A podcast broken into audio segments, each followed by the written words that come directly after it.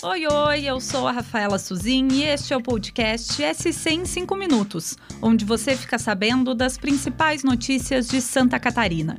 Vamos às informações desta quarta-feira, 27 de abril de 2022. O principal destaque de hoje é a suspensão do projeto do ICMS na Assembleia Legislativa de Santa Catarina.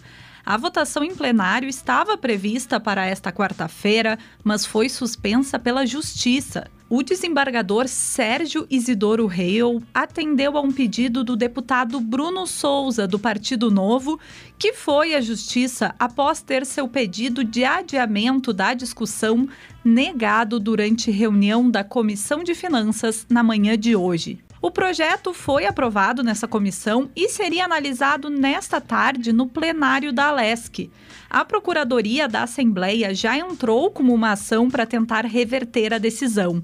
O Tribunal de Justiça informou que a Alesc tem até 10 dias para se manifestar sobre a decisão. E agora vamos para mais uma história triste. Uma menina de apenas dois anos foi encontrada morta na casa onde morava. O corpo de Maitê dos Anjos foi localizado pelos próprios pais escondidos sob cobertas. O ex-padrasto de Maitê confessou o assassinato após ser detido na casa da irmã em 13 Tilhas, no meio oeste de Santa Catarina. Segundo familiares, a mãe de Maite e o ex-companheiro tinham terminado uma relação há cerca de dois meses. O homem permaneceu morando com as duas enquanto procurava por uma nova residência. Nesta terça-feira, ele teria pedido um tempo para ficar com Maite, se despedir dela e comprar presentes. A madrasta da menina, Márcia Ribeiro, relata que o homem que confessou ter matado Maite não demonstrava comportamento violento e tratava todos aparentemente bem. E falando em crime, a Polícia Civil descobriu que a técnica de enfermagem Yara da Silva foi morta pelo marido em Florianópolis. Após ser preso na terça-feira, o homem confessou o crime e disse que carregou o corpo da mulher no porta-malas do carro enquanto levava as crianças para a escola. Ele escondeu o corpo de Yara no veículo em 29 de março, o dia do assassinato, e o descartou em uma área de matagal de um condomínio ainda inabitado no bairro Itacorubim, Florianópolis, na manhã do dia seguinte. No local, o companheiro ainda ateu fogo ao corpo da técnica de enfermagem que só foi encontrada em 4 de abril. O assunto agora é saúde. Santa Catarina não tem mais testes disponíveis para detectar dengue.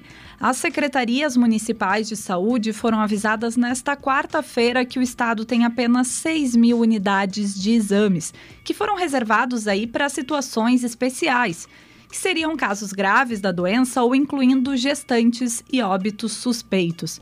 Somente nos meses de março e abril, o Laboratório Central fez 20 mil testes de dengue no estado. O comunicado sobre a falta de testes chegou aos municípios nesta semana e causou preocupação quanto ao monitoramento do avanço da dengue.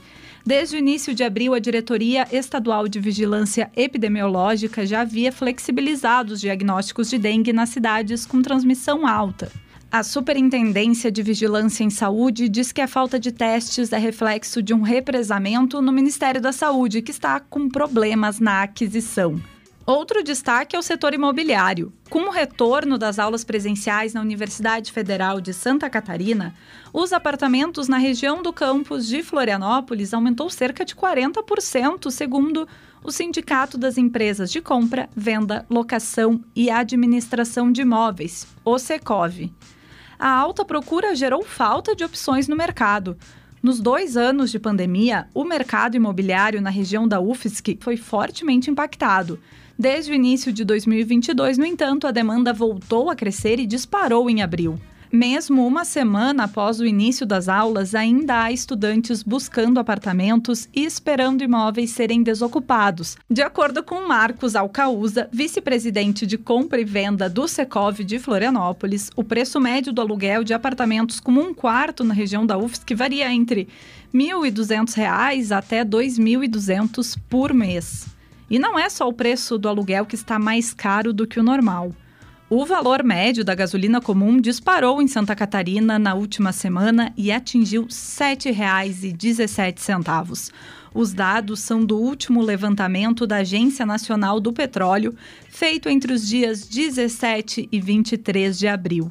Na semana anterior, o preço médio no estado era de R$ 6,97. O valor mais alto foi encontrado em Lages, na Serra Catarinense, a R$ 7,56, seguido de Balneário Camboriú, onde o preço está a R$ 7,50.